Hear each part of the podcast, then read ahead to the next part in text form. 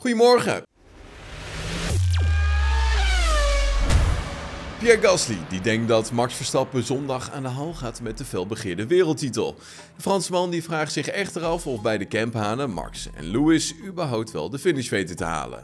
Het Formule één seizoen van tweeduizend eenentwintig kent binnen een aantal dagen eindelijk de kampioen. En Pierre Gasly, die bij het team van AlphaTauri een daverend seizoen kent, geniet van de intense strijd. Ik geniet ervan om de hoogtepunten na de race te bekijken, want wij krijgen zeker niet alles mee. Vorige week zondag kwam ik terug in mijn hotel en besloot ik de samenvatting te bekijken. Ik vond het een geweldige race om te zien. Ja, kijken naar de strijd die gegeven wordt en hoe spannend het is. Volgens mij is het gewoon een geweldige tijd voor de hele Formule één community in onze sport. Ik ben heel benieuwd wat er dit weekend gebeurt. Ja, Gasly die wordt vervolgens gevraagd om zich te wagen aan een voorspelling. En de Fransman is eigenlijk wel een van de enige coureurs die zich durft uit te spreken over de winnaar op zondag. Ik denk dat Red Bull en Max de titel weten te pakken. Zij hebben het voordeel. Maar ja, ik weet alleen niet zeker of ze de race gaan uitrijden.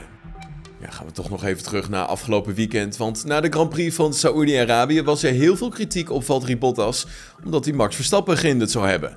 De Fin is echter van mening dat hij gewoon aan de reglementen voldaan heeft. In de tiende ronde van de Grand Prix van Saoedi-Arabië kwam Mick Schumacher met zijn haas in de muur terecht en vervolgens moest er dus een safety car op de baan komen. Direct doken een paar coureurs naar binnen voor een pitstop, waaronder ook de Mercedes-coureurs. En Hamilton die kwam als eerste binnen, waarna Bottas iets langzamer begon te rijden. Max Verstappen die werd door deze actie lichtelijk gehinderd en daarna dook ook Bottas de pitstraat in. Na de race liet motorleverancier Honda weten dat ze niet te spreken waren over de manier waarop de F I A hierop reageerde.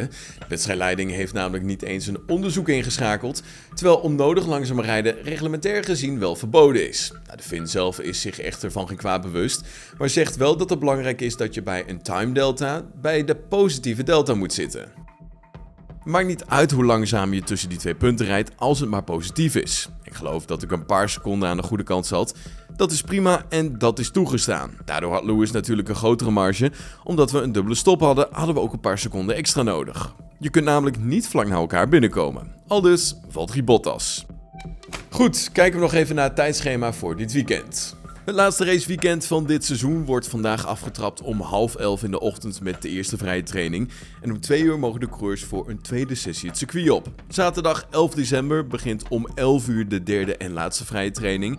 En om twee uur hebben we dan de kwalificatie. De grote finale, het spannende slotstuk, begint zondag twaalf december om twee uur in de middag. En dat was hem dan, het nieuws van deze ochtend. Wil je op de hoogte blijven van het allerlaatste Formule één nieuws? Download dan de g p fans punt com app.